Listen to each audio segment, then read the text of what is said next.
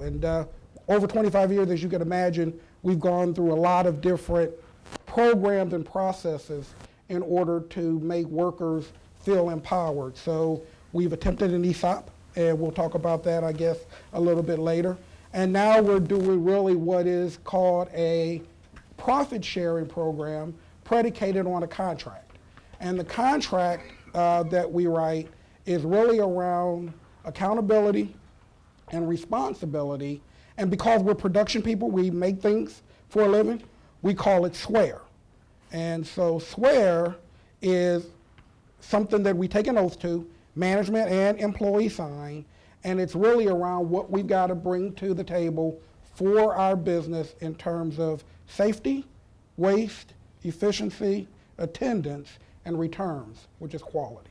And if we swear to go do our level best to meet our customers' expectations, we actually have provided less than college graduate employees on average $50,000 jobs mm-hmm. for the last 25 years.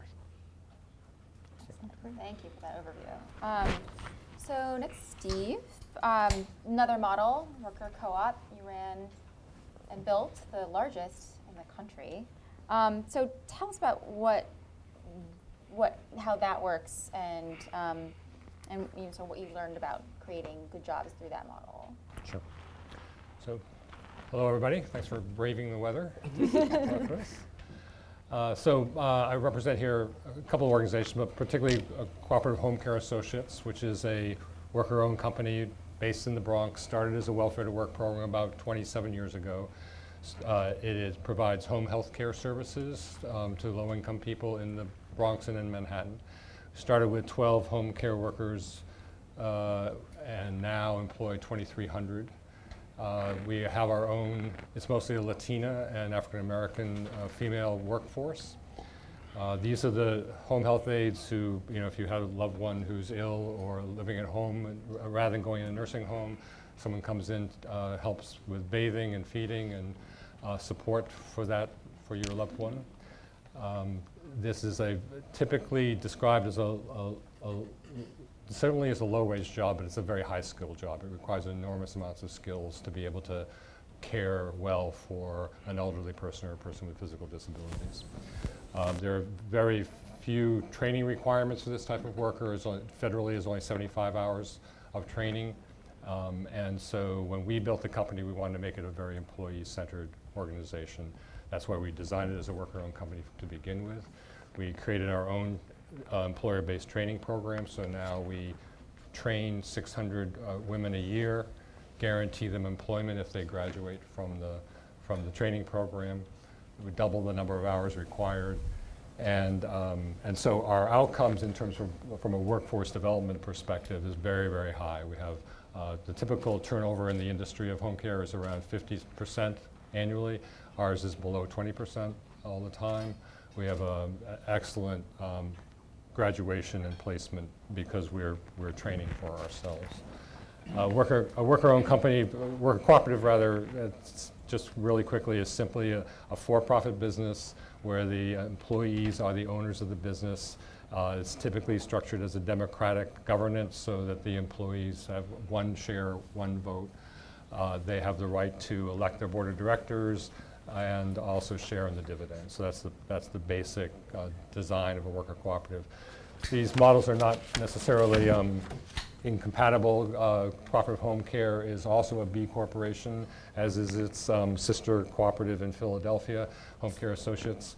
Uh, in fact, B Corp named um, 18 of the best for the world B Corps of all their 600 plus members, and both Cooperative Home Care Associates and Home Care Associates in Philadelphia were among those top 18. So we're, we are proudly part of that movement as well. And it, uh, it's a nice way to underscore that we're not the only ones who say we're great. They, um, you know, they come in and do a, do a very serious audit, uh, social audit and, and organizational audit of, of workplace and environmental and community outcomes. And, uh, and the fact that we are designed to, to around both our workers and our consumers um, uh, is, is why I think we scored so high. The only final thing I'll say is I hope we will soon talk about the fact that worker cooperatives are seen by um, many in the philanthropic and public world as, as perhaps a way to uh, generate uh, economic development, community development in, in low-income communities. That's certainly where we started. Uh, we've, um, there's probably, however, only about 300 worker cooperatives in the country right now, so it's still a very small movement, growing, but, but relatively small. And since it's relatively small, um, and since the problem is so large of unemployment and the resources are so precious, uh, we've always focused on trying to make sure that we are not simply trying to build a good company, although that's really important, and the fact that we've been able to, similarly to what Albert was saying, provide a degree of stability uh, for low-income women, for thousands of low-income women now, in a, in a company, in, in a community that's very unstable, that we're very, very proud of, but 2,300 workers, even in the Bronx, is not a very big number. So any strategy that invests in worker ownership or some type of capital uh, democratization needs to not stop with just the enterprise, but, but also figure out how to leverage what we learn within that enterprise to, to impact and influence the larger industry. So much of what my organization does, which is PHI, which is a nonprofit associated with cooperative home care, we uh, are the development arm of that cooperative, but we then take the learnings from that cooperative and work with many, many other conventionally owned businesses and nonprofits uh, to take the practices that we've learned and improve them in other agencies, but also since this industry is so regulated by the public, so many public dollars go into these businesses, um, we have a great deal of work in the public policy arena to improve uh, regulations and reimbursement policies to improve the quality of jobs for the whole sector, not just a single enterprise. So all come there, so we're getting ahead of us. Um, thank you. And Camille um, keeps track of all kinds of employee ownership. so please situate us and tell us where we are in terms of employee stock ownership programs or um, sort of the other things you watch. Are a lot of them now? Not very many. Where are we? Um, so I'm with the National Center for Employee Ownership. I'm the research director there, and we do. Uh, there's there's people who can talk about this topic a lot better than me. Norman Kurland, for example, is in the room, and he's been working on these issues for a very long time. Um, but we work on all forms of employee ownership, including cooperatives and uh, different types of synthetic equity. And but we primarily focus on ESOPs, it's an employee stock ownership plan, and it's the most common form of employee ownership, broad-based employee ownership in the country. And when I'm saying broad-based, I mean it doesn't just apply to management or executives or a few people at the top. It applies to most or all of the employees in the company. There's currently around 10,000 ESOPs or ESOP-like plans in the United States covering around 13 million employees. So um, while cooperatives have governance structures that make them a very deep impact. ESOPs can work in more traditional companies and are a little bit more scalable, at least in the US, and have been able to be a, a larger part of the, the US economy. And while I think the idea of employee ownership is really intuitive, like we all think, oh yeah, employees should own the business, they should be part of the, the financial participation, the wealth of their firm the idea of an ESOP can be, in particular, this one vehicle for employee ownership can be a little bit confusing. So I kind of want to give you a background. I think the history of employee ownership and ESOPs particularly helps, helps clarify what this form of employee ownership is. And um, the first one started in 1956 with Peninsula Newspapers. A man named Louis Kelso um, invented the ESOP.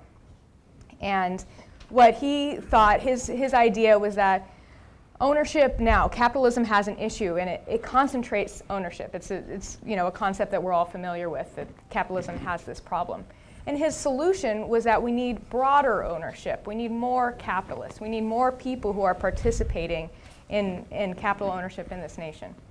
So what his solution was, there was this there was this newspaper, and the owner wanted to sell to employees, and, but employees don't have millions of dollars to buy out a company, uh, especially in certain industries. It's very difficult to raise the capital. Um, banks often won't give individual employees the capital to buy a company out. So he created this structure by which the company could create a trust, and the trust could buy all the shares, which would be held on behalf of employees and pay back the loan with pre-tax company profits. And they used actually a profit sharing plan that was all that was in place at the time. There were no ESOPs at the federal level at the time. So he used a profit sharing plan to build this trust and get a loan on behalf of this trust, which held the shares for employees. And then as the company continued to succeed, continued to be profitable, they could pay it back, and eventually employees would own the entire company without having to put in a dime of their own money. So that's how this idea started. Is with him, he was a he had a boutique law firm, and he would set them up around the country. But he had a friend, Russell Long, who was a senator, and he was uh, in the financial, um, the finance committee of the Senate, and he was known for his incredible knowledge of expertise in tax law, which we're all striving to understand. So, so he was at the time passing um, the Employee Retirement Income and Security Act, because before ERISA, which is it's called before ERISA happened, uh, it, companies would promise all these retirement benefits and then at the last minute just take them away. And there was no federal regulation for stopping them from doing that. So it was really important to have something that said, if you're going to promise all these, you don't have to give retirement benefits, but if you're going to promise all these benefits, you have to make sure you give them to employees. So Russell Long, um, Kelso got the ear of Russell Long, and they created this, this structure that Kelso had come up with and, and, and integrated into ERISA as another um, defined contribution retirement plan. So there's no necessary reason why employee ownership has to be a retirement plan, but historically, that's how it happened. So that's why employee ownership, that's why we often liken an employee-owned company to a four, it's like a 401k plan, but it's employer stock, is because it got put through in that plan. But, but the larger issue is that it's financial participation for employees helping them uh, participate in the wealth that they're helping to create on a day-to-day basis with their labor. So that's kind of where we are now. ESOPs, um, because Kelso and Russell Long were able to do that, we have the most widely spread employee ownership in the US than in any other country. And um, I mean, there are countries that eh, John Lewis Partnership in the UK you might be familiar with, or Mondragon in Spain, where they have cooperative or democratic models that have been very large, but those haven't scaled here. ESOPs have, have been the primary vehicle for employee ownership in the US. So that's kind of the employee ownership landscape, if you will. Great. Um, wow, so I feel like we had some history lessons. and um, we also learned a lot about what's great about um, all of these models when they're successful. But it's not easy to make work, as I'm sure you all know. Um, so um, I, I, guess I'd, I'd like to go to Jamie and ask about sort of um, in, in spreading the B Corp model, um, what, what challenges have you come up against in trying to sort of tell other people about it um, or well, I mean, the amazing thing is how quickly it's spread. There are now 19 states that have adopted benefit corporation legislation um, allowing corporations to register that way, including in July, uh, the governor of Delaware signed into law benefit corporation legislation. And actually, when, when, I got to make my big speech on the floor about it, I, I said, we're going to be the Delaware of benefit corporations. we're going to attract all the progressive companies. And now Delaware is trying to be the Delaware of benefit corporations. Um, but, um, you know, the, the, um, uh, I, I think that, that there is, you know, a pervasive sense that something, that, you know, after the crash in 2008, that something had gone deeply wrong with the structure of the the mega corporate economy, the too big to fail economy, and there've got to be ways to seed alternative efforts uh, that give working people more of a stake and uh, small business a chance um, in the economy. So I think that that's very much out there. Um, you know, the risk for us is that um, that it it's uh, assimilated and adopted so rapidly that it ends up not really meaning much. You know, um, but built into the benefit corporation laws are the requirement of uh, filing reports that explain that you are adhering to the highest levels of environmental and workplace and social accountability and standards, uh, you know, in terms of hiring and in terms of the environmental practices of the group. Um, and um, the, the public is becoming kind of a watchdog. Um, in terms of the activities of benefit corporations. So we don't want people saying they're a benefit corporation and not living up to it. I think that that's uh, a big challenge there. But I, I like very much the the idea that the benefit corporations are merging with these other models to develop a kind of counterculture within contemporary capitalism. That there's there's another way to go. That's not just the big Wall Street companies. Um, and so, Al, you've run your company for 25 years, Mm-hmm. and um, I imagine it's evolved a lot over that time. Like, what have you found that like didn't work? You had to ditch, and or things that you're testing out in terms of your model. Well, over the course of 25 years, obviously, every day is a, is a discovery of something new. So, so to give you an idea of trying to be a social entrepreneur, I like that word. I don't know where it came from, but I do like it. Trying to be a social entrepreneur, I, uh, I'm gonna take you on a journey, and I'm gonna take you on a journey. It's gonna take me maybe two minutes to take you on this journey. and, uh, and through this journey, if you really feel bad for me, just say "oh," okay? "Oh." Now, those are- hey. So we had a incredibly good 2007. We were in, in, in one of our plants. We were in ESOP. We made a lot of money. We had about 150 million dollars in, in revenue. Uh, and all of our employees were doing very, very well on their Swear incentive, on their Swear incentive program. And, but we only, we had about 150 employees. And I had a dream that that number should be 500, and I had a way of doing it. I had always done our business at that time with large multinational paper companies who were uh, who were headquartered in the United States. And during that, during that time, I felt as though there was a new technology in Europe and Asia that had using recycled paper versus using tree-based paper that the United States companies, for their own reasons, didn't want to adopt, probably because they own the trees, right? So they own the trees. So, so, uh, so I made this decision in 2000 and 2007, 2008 to change the industry. Well, went in and figured out in order to change the industry, it was going to cost about $20 million to change the industry. Yeah. and I was having a difficult time, even though we were making money, getting financing. And I didn't know why in late 2007, but I found out in 2008. so I decided to do it with high cost debt and my own money. I put in 10 million and the high cost debt put in 10 million and we bought this wonderful German machine and we bought and we, we, we, we took a ride.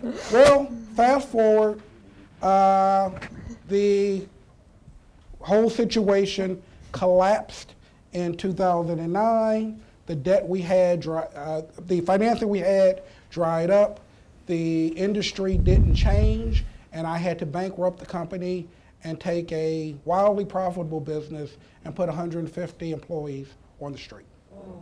Now that's worth a big hole right there, right?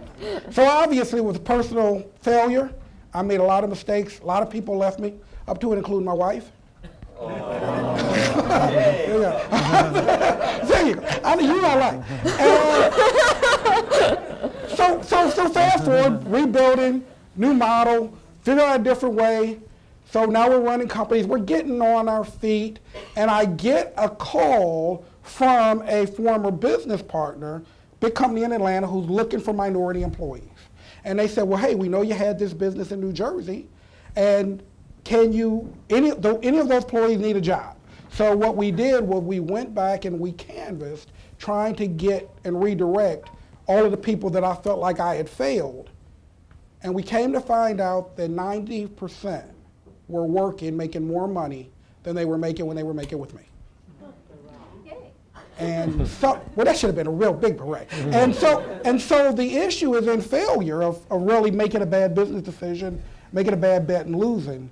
What I really wanted to do, which was permanently change lives, seems to have happened because those folks are doing perfectly well without me. So if, that's, if, if, the, if the cost of that is 10, if the cost of that is $10 million, then I'm willing to pay that cost. Huh. Wow, okay. That's not what I was thinking here, but quite a journey. So thank you thank you on it. Um, all right, so challenges to this business model. Um, so, so Steve, though, I think you started to talk a little bit about um, worker co-ops have been around for a long time, right? But um, there's only three or 300 to 500 of them. We probably probably don't even know how many exactly. Um, why is it such a small? Why hasn't this model scaled if it has so many benefits? What are the obstacles there?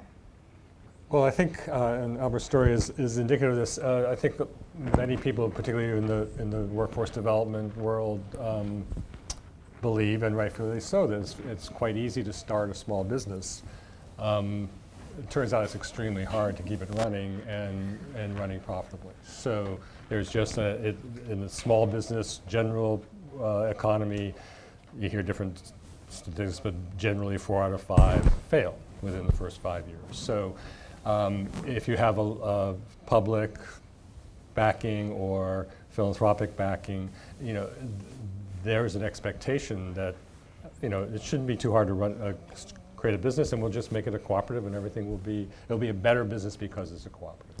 And that's just not, there's just too much instability, there's too much risk to really have that as a, as a strategy of trying to, if, you if your challenge is to improve the quality of jobs for low-income people at some degree of scale, mm-hmm. uh, it's not going to happen business by business by business by business. So, um, so I think that there's been a recognition in the, in the, in the community development world, uh, cooperative development world, that, uh, that, that worker ownership is an incredibly important um, strategy uh, where you can, if you can establish and establish a business that is stable and strong, then the worker ownership can really reinforce all that you're trying to do because you're organized around the employee, there's a number of different practices that you can undertake, um, whether it's improving the quality of supervision that really is attended to how you supervise well a low-wage workforce. You can have a peer mentor programs. You can link. Uh, you can have a program within the company for emergency loans. You can have a, a, capacity within the organization to link people to public benefits and particularly to uh, earned income tax credit benefits. There's a number of different things that an, an employer can do to help take an unstable job and make it a stable job. And the worker ownership structure reinforces that. Um, so if you if you have all the other elements of a successful business, mm-hmm. then you can make an even better business from the perspective of the employee. It's the fact that it's just not so easy to create a business to begin with, or to keep it to keep it running. Um, and in and in our industry as well, uh, there's only so much any business can do given the constraints of public funding and public policy. So we felt at, in the Bronx that we were doing a very good job, relatively to everybody else, in terms of creating um, a, a, stable employment for, for an unstable community, but that we had to, but we, we couldn't do any better with the current rules, so we had to change the rules of the game, and therefore that's where we chose very specifically to stop trying to replicate cooperative businesses, take what we've developed in Philadelphia and New York, deepen that, so now we're quite sizable as companies, but, but leverage that by investing in public policy change and advocacy change. So we've done a lot of work to, um, to uh, improve reimbursements, to improve training standards and public policy. Just uh, at the federal level, just three weeks ago, um, after a five-year struggle, um, we've been working daily with the Department, U.S. Department of Labor to change the fact that, you may not know this, but home care workers in the United States are not protected by minimum wage and overtime protection. They're carved out as an exception, as, as what they call the babysitter exemption, as if these jobs were only uh, to require the skills of a babysitter. So we worked very hard to change the Department of Labor's regulations of Fair Labor Standards Act to, to include home care workers. And finally, uh, after a five-year struggle, uh, the Department of Labor announced the final rule change three weeks ago, and that impacts two million. And I hasten to add, we're not, you know, PHI was very much in the lead of that, but uh, very many other organizations, National Employment Law Project, SEIU, Union, many, many other folks were in this battle together.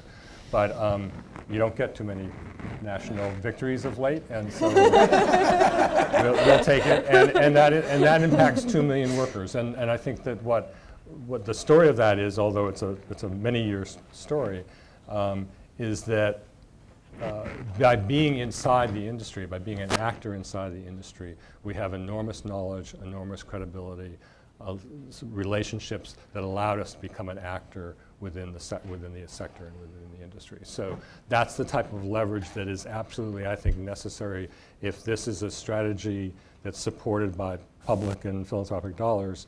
That's enterprise development alone um, is insufficient given what we know to be the scale of the problem. Um, so Camille, ESOPs also have had their struggles. Um, what what are the beefs you usually hear with that model, and um, how do you answer them? And um, Well, one of the main things I think is a misconception is that if you put in employee ownership or if you give people stock or you know if you create this plan that that magically changes the entire company and that that's it's not true. Creating employee ownership, ownership itself, having a stake in the financial success of the company is only one, it's an important but one element of of an ownership culture, which is what you need to have a successful company that, that grows and is profitable. And I think that in the examples that we've seen that are difficult, and there's some very high profile examples of United Airlines, for example, or um, the Chicago Tribune. It's what a lot of people in the United States associate with the employee stock ownership plan. And there's a negative perception because of that, because both of those companies went into bankruptcy after having an employee stock ownership plan. It was not because of the employee stock ownership plan, it was because those companies were headed for bankruptcy and they didn't fully, and, and employee ownership can be a tool to improve performance, to get a company back on its feet. It can't resurrect a company that's one, not committed to employee ownership or creating an ownership culture, and it's, it can't resurrect a company that wasn't going to be resurrected either. So those are, I mean, it was newspaper industry and airlines. You know, those are very difficult industries to be successful in in these days. So there's a lot of negative perception there. But what's important is that when you do engage employees, when you do create an employee ownership culture, along with having a real financially meaningful ownership stake, you create better companies and better jobs, and the statistics are overwhelming. It's for employees, it's 2.5 times the retirement assets, and so think about that in terms of a 400,000. I mean, these are going to vary depending on who your workforce is, but 400,000 versus a million dollars when you retire after however many years, that's a, that's a significant difference. Um, because often ESOPs are on top of a diversified plan or a pension plan or some other type of plan. It's also uh, higher compensation, 5 to 12% higher overall compensation at employee owned companies. And they're four times less likely to be laid off. And for the companies, it's a very compelling way to drive performance. They're 25% less likely to close. Over the, the first year that the ESOP is implemented, if they, if they develop this culture, it's, four, it's between 2 to 5% higher productivity, sales, the RO, the return on that investment is really high. So employee ownership can be a great driver to, uh, to help employees at all levels increase their wealth. And one story, I don't know if you guys have seen, there's a, uh, there's a 50 minute documentary on employee ownership called We the Owners. Um, employees expanding the American dream. And one of the stories that gets me teary eyed pretty much every time I watch it is this guy, and he's a forklift driver. And he talks about this time, and he's, he's never he, he didn't go to college. He had very limited education. He's hasn't gone beyond forklift driving at New Belgium Brewing, an employee-owned company out of Fort Collins, which also happens to be um, a B Corp. And he says, I, he, he talks about this time when he went to go and buy a house. It's, you know, assets, something that so many people never get to do anymore. Buying a house is such a difficult thing to do. And he went and did it without um, a broker, without a real estate broker. And because of the financial participation that he learned, the open book management, what it meant to be at New, an owner at New Belgium Brewing, he was able to do that transaction by himself. A $500,000 transaction where he bought a house. And he would have never one, been able to purchase that house, or two, been able to understand those really difficult concepts. And he said, you know, on the other side of the table from me was a bunch of suits, and they were like, who is that guy? and why can he sign these papers on his own? Why can he do that, you know? And it's, it's such a compelling story because it's, it, it talks to all the different aspects of where our society is failing people, you know? It's like, not only does he have a job where he makes a wage, not only is he building assets, but he's able to do it and feel like he can control these things because he has the training and financial knowledge to be in control of his, of his financial world. So I think that um, while there's a lot of bad press around ESOPs, and they're, I mean, the bottom line is they're a tool, they're, they're a mechanism for sharing employee ownership broadly. And they're a very successful mechanism for sharing employee ownership broadly. But like any mechanism, it can be abused. There's huge tax benefits that come with employee ownership. You can abuse those. There are, there are federal laws that, that try to catch you, but I mean, you know, the government's closed down, so they might not in the next however long. So there's, I mean, and there's and there's people who do it for the wrong reasons. There's going to be all of these things that that make ESOPs look bad in certain lights, but it's a tool for sharing ownership. Mm-hmm. And in no other country do you have this accessible level of a tool to be like, oh, if I want to if I want to sell my company, if I want to leave this company intact with the people who helped me build it, I have this preset format to do that. And that's what an ESOP is. So it's you know, it's, it's difficult because I do absolutely agree that there are problems with how it's being implemented. There's a lot of employee-owned companies we never see or touch, and we don't know what they're doing. But we think this tool is very important and that it's been very successful. Interesting. It's a really compelling story. Um, so this is slightly tangential before we sort of wrap up. I kind of, uh, something that's in the back of my mind right now is how um, worker ownership and sort of, as we're talking about building good jobs and worker empowerment, um, how does it relate to sort of the labor movement and unions? I mean, because that is also a way of trying to um, build labor power and create um, some degree of control over your workplace. Um, are these just industries where unions have failed, or is this are, are, worker ownership models more important because the labor movement is sort of in in retreat? Um, does anyone have any thoughts on that? If not, it's okay. But. So. Um, it is the labor movement is very important uh, in terms of the low wage workforce and um, cooperative home care. So we figured that having a 2,000 worker employee-owned company wasn't complex enough, so we are unionized as well. So, um, so in New York, um, SEIU, uh, which is the largest healthcare union in the country, and one of the more powerful ones, is very it has a, a great deal of saturation within New York City, particularly. They organize much of the home care industry, much of the almost all the hospitals and nursing homes. So they're an enormously politically powerful entity. And we had always worked with them on public policy issues, um, basically fighting on the same side. They hadn't organized our part of the industry at, up until about seven or eight years ago. Um, but when they did, we welcomed them with management neutrality, and, um, and we've been organized for about seven years or so. So um, uh, they have been very, very supportive overall of, the, of our work, both as a as an employee-centered company, but also in our public policy work. There's a number of unions that are beginning to toy, basically, or beginning to explore um, worker ownership as a strategy. The, the uh, steel workers have in the past and are, are revisiting um, that strategy. Um, SEIU is looking at it more broadly. So uh, it, it is the, I think the labor movement is definitely trying to reconsider all different options of how they can still drive um, uh, support for their members, and this is one area that they're looking so at. So are your workers both the employers and the employees?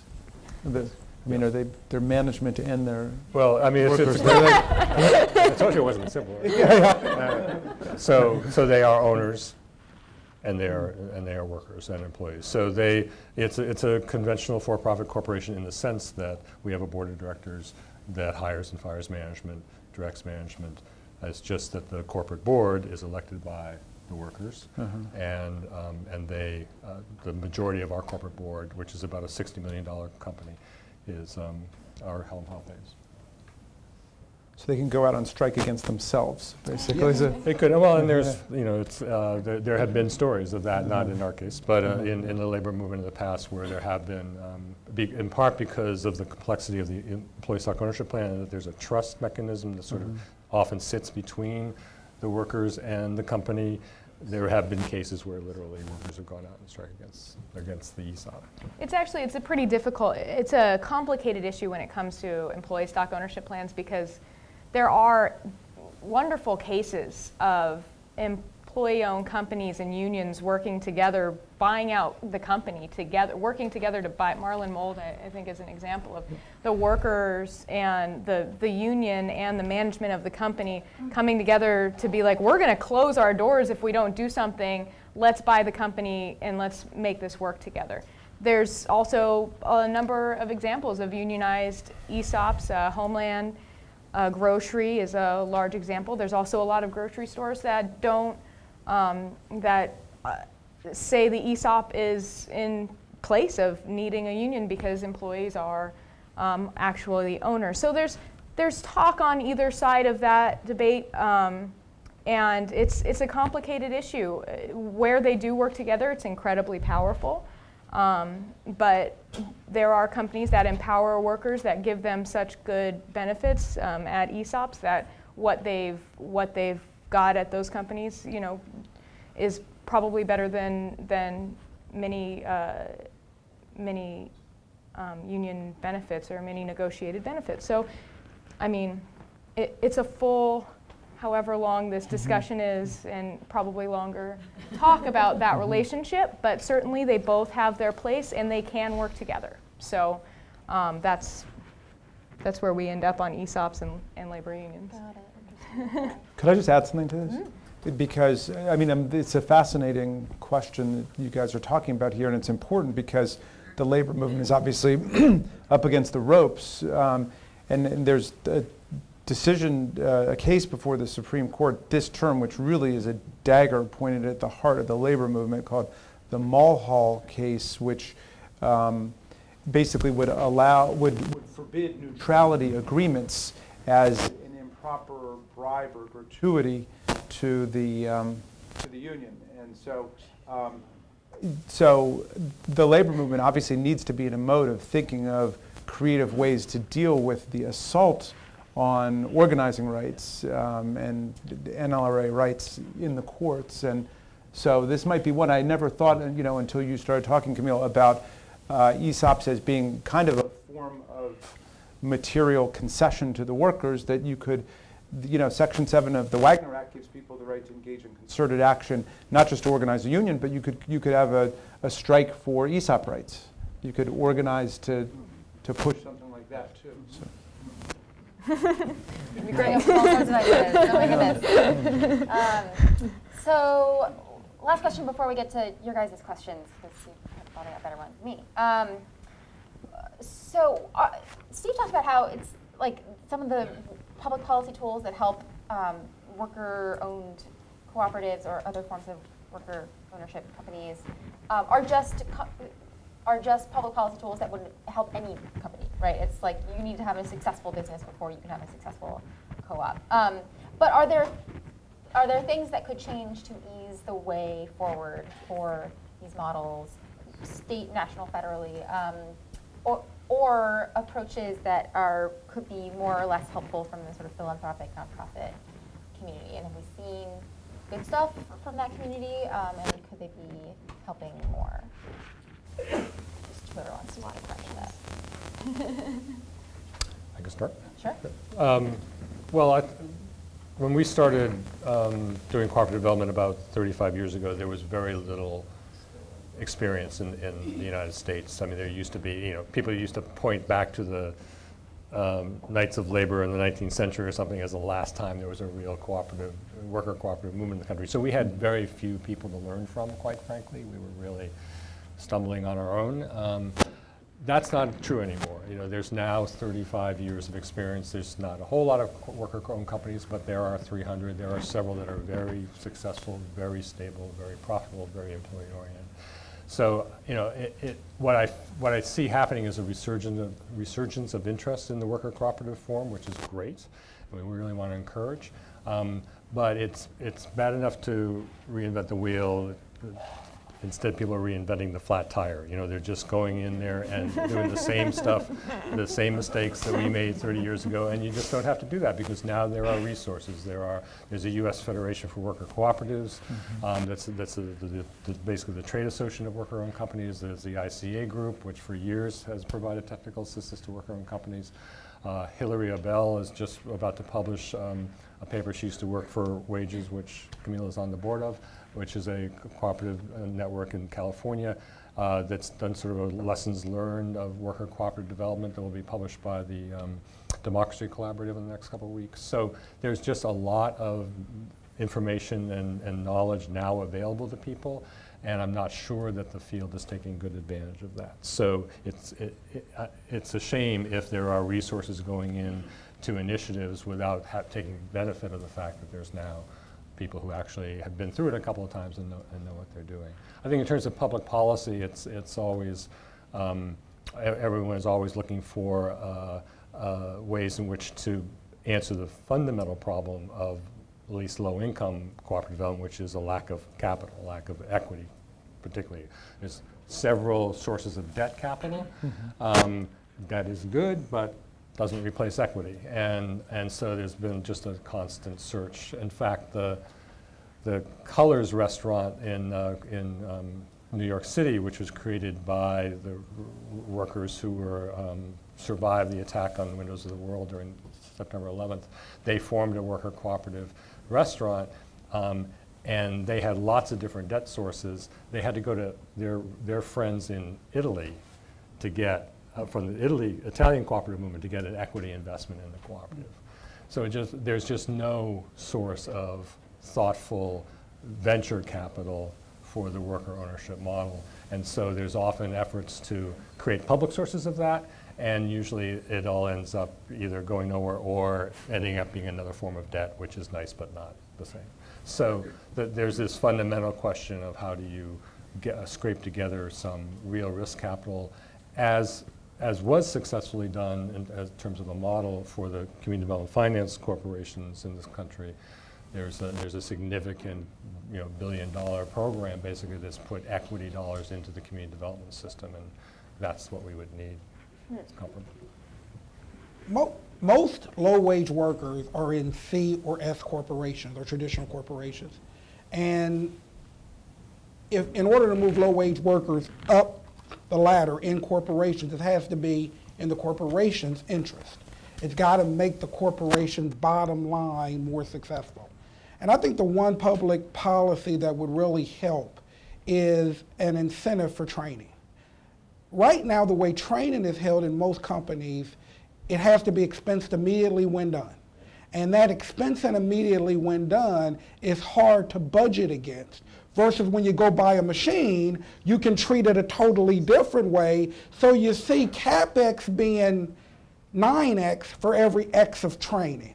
And so there are some states, uh, we're, we're in Louisiana, and Louisiana has a specific training incentive state small that targets manufacturing or oil and gas mm-hmm. that allows for us to go do that and recoup some of those efforts and in Detroit we have nothing, so we do less. So we do less, right? so, so the fact of the matter is, I think training and trust takes workers up a ladder, right? And once they know what they're doing and they do it over time, you trust that they can do it, and then you give them more because they're giving you more.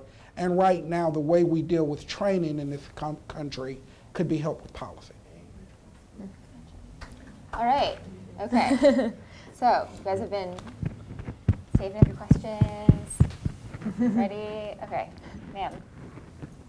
Yes. Yes.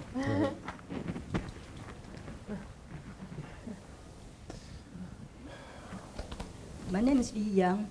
Thanks for panelists to discuss this wide range in different form of employment or job creation. But we got to focus on who create a good job So whether the old traditional or new form is really just job itself, whether you're self-employed or family-based or home-based or corporation.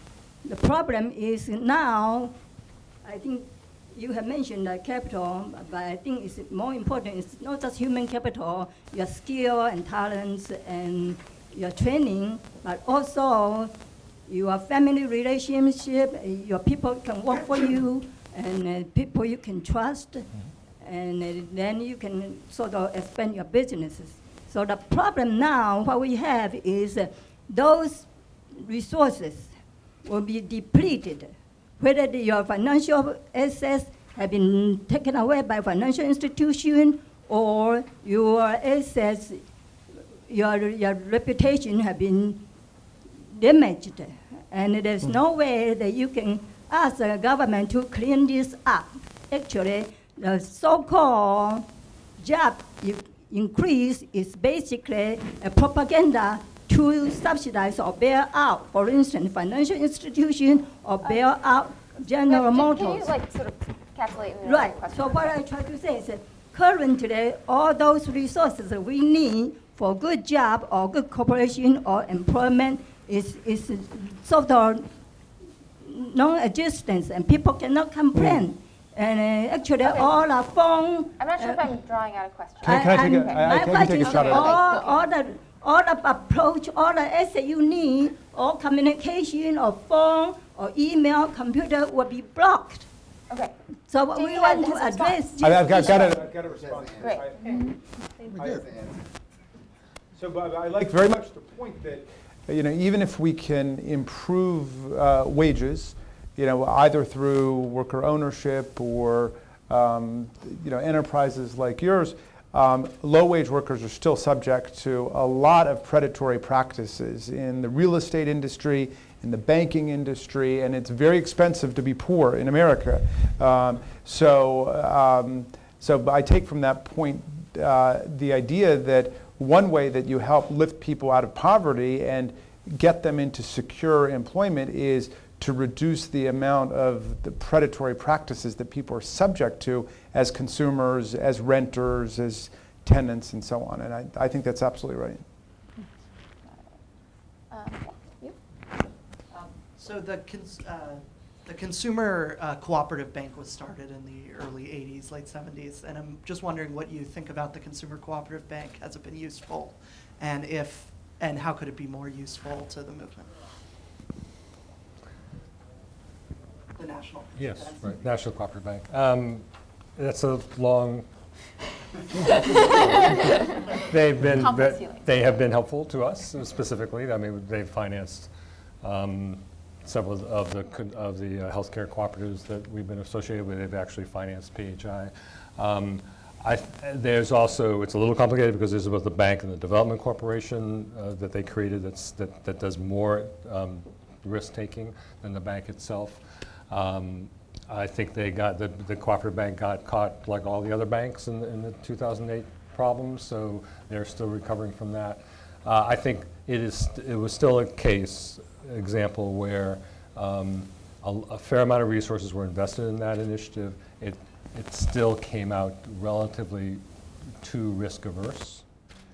Um, and uh, since they were a bank, they definitely had to get their money back. But, um, but I think I, I would like to, uh, it did not fill the gap of a true risk capital source for cooperative development.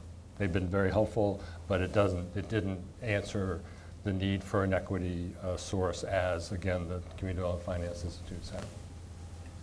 Um, yes, ma'am, back up.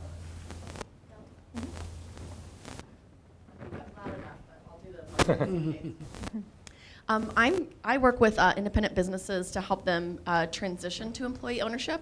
And so I would love to talk with, to hear from a couple of you about some of the general steps and challenges you see as uh, an existing corporation considers transitioning to employee ownership. And then in particular, challenges for transitioning to a worker cooperative versus you know, seeing an ESOP as a default model if you're not already structured as a cooperative. Um, yeah, well, it's one of the major ways that we're trying to see more employee ownership, but is through ownership transitions. Right now, we're seeing a, they're calling it the tsunami of baby boomer transitions, where there's a lot of um, people who are retiring who are business owners, and an employee stock ownership plan might be a good fit for a lot of those companies. So we're, we're hoping to see, I think awareness um, is not scalability with the co-op model. Awareness is one of our major issues in, in the ESOP world.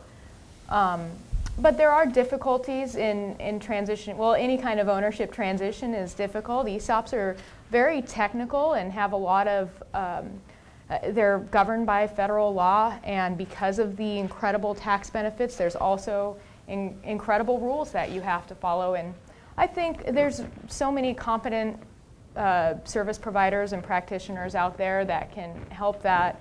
And that's what we're here for too, is to do initial feasibility, to work with any company that's interested to talk them through whether it would be a good fit. And um, it's just basically the process. It's an individual company process, them calling us or calling somebody that knows about knows about employee ownership in a meaningful way. There's a lot of people who say they understand employee ownership that don't. So that's a difficulty, finding practitioners that, that actually understand the topic and seeing if it's a good fit. It's for brokers who are trying to sell, they often don't want to talk about employee ownership. You don't get a commission when you sell to the people who are in your building. So that's, that's a difficulty too. You don't hear the right information. So I think one of the major problems is just access to to reliable information about what employee ownership is and how it can be a tool and whether it's a good fit for your company. Because for a lot of companies, like ones that aren't profitable, it's not necessarily a very good fit. So, um, so that's where that's where we are. I think it's yeah. Let, let me add because I've actually gone through and done an ESOP. Uh, one thing the commission said, you got to be making money. You got it, right? EBITDA is very important when doing an ESOP valuation because you're going to get a haircut because you're going to do an ESOP. So the other thing is advisory costs are very high. It's complicated. So it's not complicated in concept, but there's a lot of rules.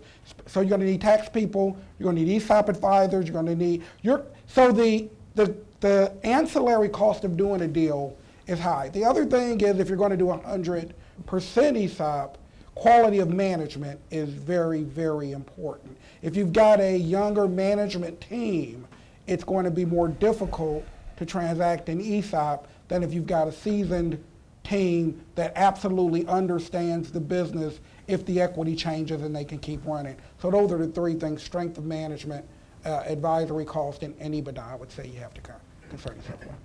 Sorry. Yes. Um, when I hear of a worker cooperative, I think of low wages. So can you, um, can you give me an example? Okay, all right, it's for the TV. Yes. so when I hear of worker cooperatives, I think of low wages. So can you give us an example of like what the typical yearly salary for the employee owners in your organization and yours as well? So uh, in cooperative home care, the uh, average wages will be, as of March of next year, the start of the minimum wage will be $10 an hour plus $4 in benefits. Um, and it's very important to ask though, wages is one thing, but number of hours worked is also really important when it's take home. So in, the, in our industry, workers tend to, it's tend to be a part-time industry, so 20 to 25 hours is the norm. In our cooperative, it's uh, 36 hours is the, is the average employment. So, um, so that is still uh, that is still too low, absolutely, and that's why we work so hard on the public policy side, because that's what really sets those wages. And if you asked me that question two years ago, the answer would have been $8 an hour, and, um, and in our company's benefits, but in the industry, no, uh, mostly no benefits unless you're unionized. So we led a New York State policy initiative to create essentially a minimum wage for any Medicaid-funded home care workforce in the city, and that's what's raised the wages 25%. So that's an example again of if you're just going to try to do everything from just the enterprise, that's not enough. You've got to really leverage the, what, your knowledge and your relationships and your expertise to try to try to create change broader within the sector. There are other, uh, and I think you're right that there's the, the reputation for a lot of worker co-ops are in low-wage industries precisely because low-wage companies tend to not need a lot of capital to get started, relatively speaking. Um, but there are, uh, but there are other examples of other companies that are, that are worker, successful worker-owned companies that do pay middle-class wages. Uh, Equal Exchange is another fair trade coffee company that's in Massachusetts that employs about 125 people, you know, highly salaried.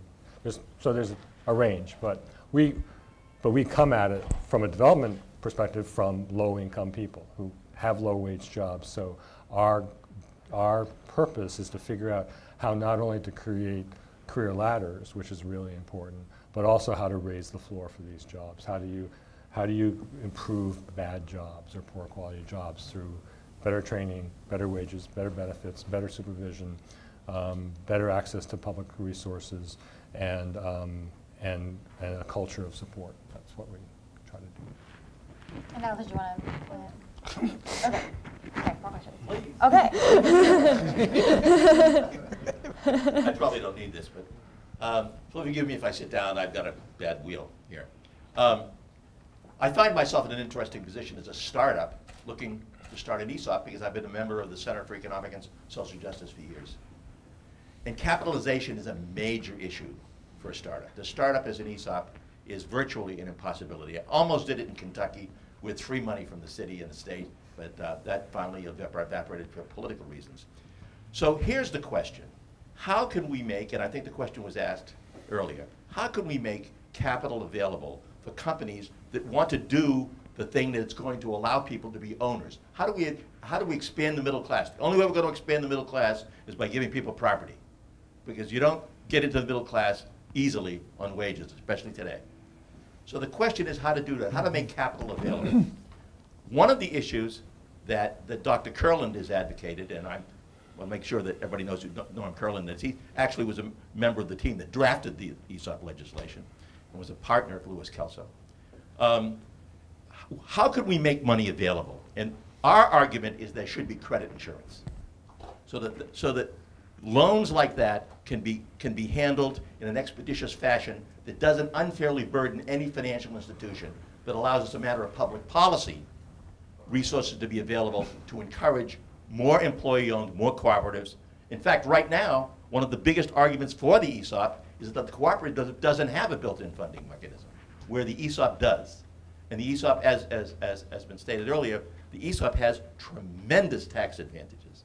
An employee could have $10 million in ESOP money in that, in, the- in, in- in his own shop, and he doesn't pay, or she doesn't pay a dime until that money's taken out, just like a 401K. So we've got our question. Yeah, the question is, where do we find? Right. How do we find more capital for, for startup companies that would be ESOPs if they could? I mean, it's it's a difficult issue. Loan guarantee programs would be wonderful. You know, I think it's hard. It's for us. We see a lot uh, that for companies that have heard about employee ownership, that capital can be a very difficult issue. And there's some states that have, um, like Indiana has a program to help finance uh, employee ownership, and the SBA has small loans for that that are very difficult to use, um, that are grunt worthy. Um, but I feel I feel like there there is a gap. There are some um, companies. Uh, Chris Mack, and he's a leader in, in the employee ownership field, and he uh, he is a partner or special advisor for a, a firm that's doing ESOP lending and. Um, I attended SOCAP. I don't know if you've heard of that conference recently, but there's a lot of money that's being thrown towards you know, social entrepreneurs and social enterprises and all of that. That's a, I, we spoke there because I think that's a great community for building, um, at, for s- getting some capital into, into, into businesses that, that believe in employee ownership from the beginning. But traditionally in our sector, we've mostly seen it be traditional businesses, conventional businesses that then want a transition option. So it hasn't been as much. But with this budding idea of social entrepreneurs wanting to be employee owned, I think that's a great place for us to start and for us to talk. on, uh, if I may. One of the things that we've been forced to do is to go to a C corp and go to a private equity offering, and then use, Mm. then our plan is to use the ESOP to buy out the minority stockholders, so that we can convert to an ESOP at a later date. But to get into an ESOP flat-footed, virtually impossible. Mr. Kurland. Yeah, uh, I think Kelso was more than a guy dealing with specific firms and how you finance specific firms. He was talking about the system as a whole. And there, if you solve the problem of where the money comes from, and I agree with what Jerry said, you also need a substitute for collateral if you're, if you're starting from scratch. And that is insurance, because the reason for collateral is to, to cover the risk of default. But Kelso went much bigger, because he was really talking about how you change the system to really democratize ownership as a basic, fundamental human right, and lifting the barriers in the macro system. And the most important one is available under existing law, and I think it could bring together different parts of the ownership movement. And that is Section 13 of the Federal Reserve Act. Section 13 of the Federal Reserve Act was there from the very beginning. And what it did was say that it, it talked about if there isn't sufficient savings in any of the 12 regions for agriculture, industry, and commerce, the federal, each of the regional banks could discount what's called bills of exchange. Okay?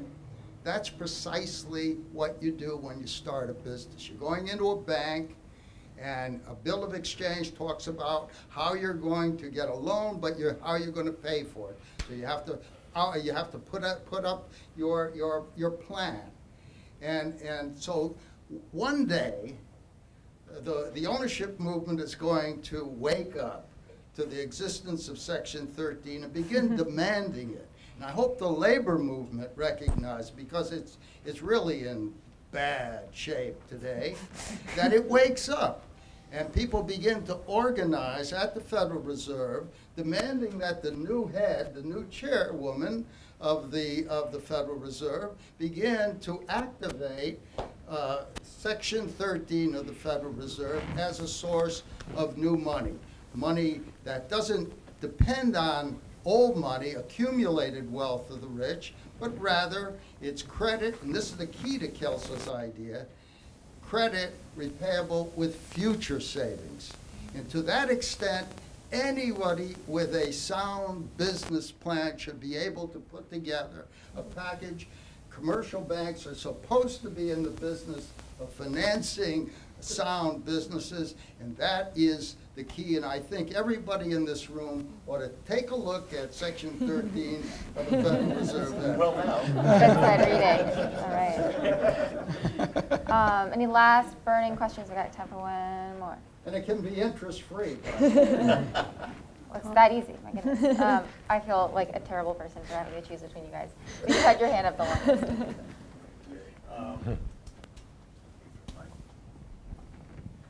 Thank you. Uh, The question is regarding B Corps. Uh, Given, uh, in my understanding of B Corps is a relatively new structure. Um, Currently, my understanding is also these B Corps tend to be relatively smaller uh, businesses.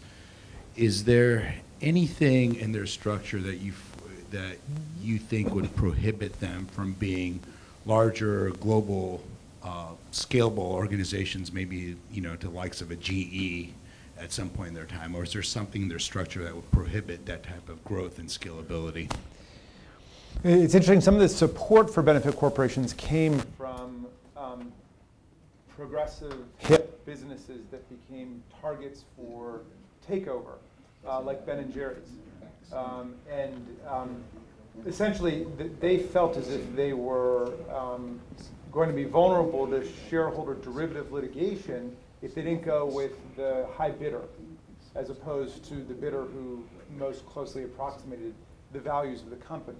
And so, but one of the legal advantages of being a benefit corporation is that the company can act in interests outside of just the bottom line shareholder value. They can say, no, this takeover, uh, you know, would-be acquirer is not consistent with the environmental values of the company or is going to get rid of an important uh, social project that we're engaged in or, or what have you. But I, you know, I, I, I would think that um, as benefit corporations begin to grow and spread across the country, more people find out about them. People want to spend their money with benefit corporations. People want to work at benefit corporations. People want to invest in benefit corporations, and it merges with different forms of worker-controlled enterprise, um, you could get kind of rival versions of what what big corporations should be doing.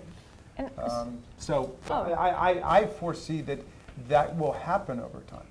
So um, uh, one of the aspects of the benefit corporation is those a slightly different structure that there is a fiduciary duty to at least try to have a beneficial impact on society. That's not something you can impose on public s- shareholders after the fact. But there are a number of benefit corporations, and it's kind of it's a little complicated because there's certified B Corps, which is like a fair trade type certification thing, and then there's things like uh, in Maryland where there's an actual legal structure where there's you can you still say an S or a C corp, but you're also a B corp, and there's this additional these additional fiduciary duties that come with it, and there's this additional structure, um, and it gives you a little bit more flexibility, it's, like he said, to sell to who, whom you want. But if you're if you're start if you're starting as a private company and you want to become a public company and your shareholders know from the beginning that those types of restrictions that if they were going to have a sale or the way that they're running their business is different then those shareholders know going into it. So they haven't i don't know if they've experienced it yet. I think they're close to experiencing a public company or they just have. It's very recent. I know that there's been one acquired some uh, i don't know the name of the subsidiary but campbell's acquired a company, and the fact that they were a benefit corporation changed um, the level, uh, their negotiations in the sale. And so that's, that's a wholly owned subsidiary by Campbell that's now being run with benefit corporation values. So it is a scalable concept, and those, those different shareholder values, it has to grow from the ground up, but it's certain, it, it can't be imposed on a larger company from the beginning. But you know, there's potential for all of these to grow and scale and be larger. So I think it's a, it's a great structure. And you know, we have uh, King Arthur Flour, Dansko, New Belgium Brewing, Full Sail Brew. I like breweries. Um,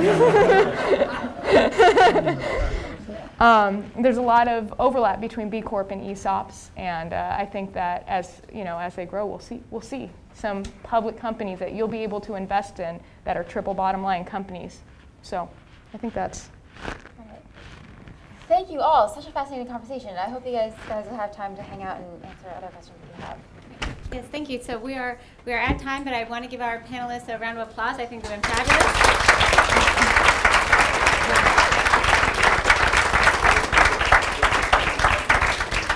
Thank you all. I'm glad you all now have great beer recommendations. I hope you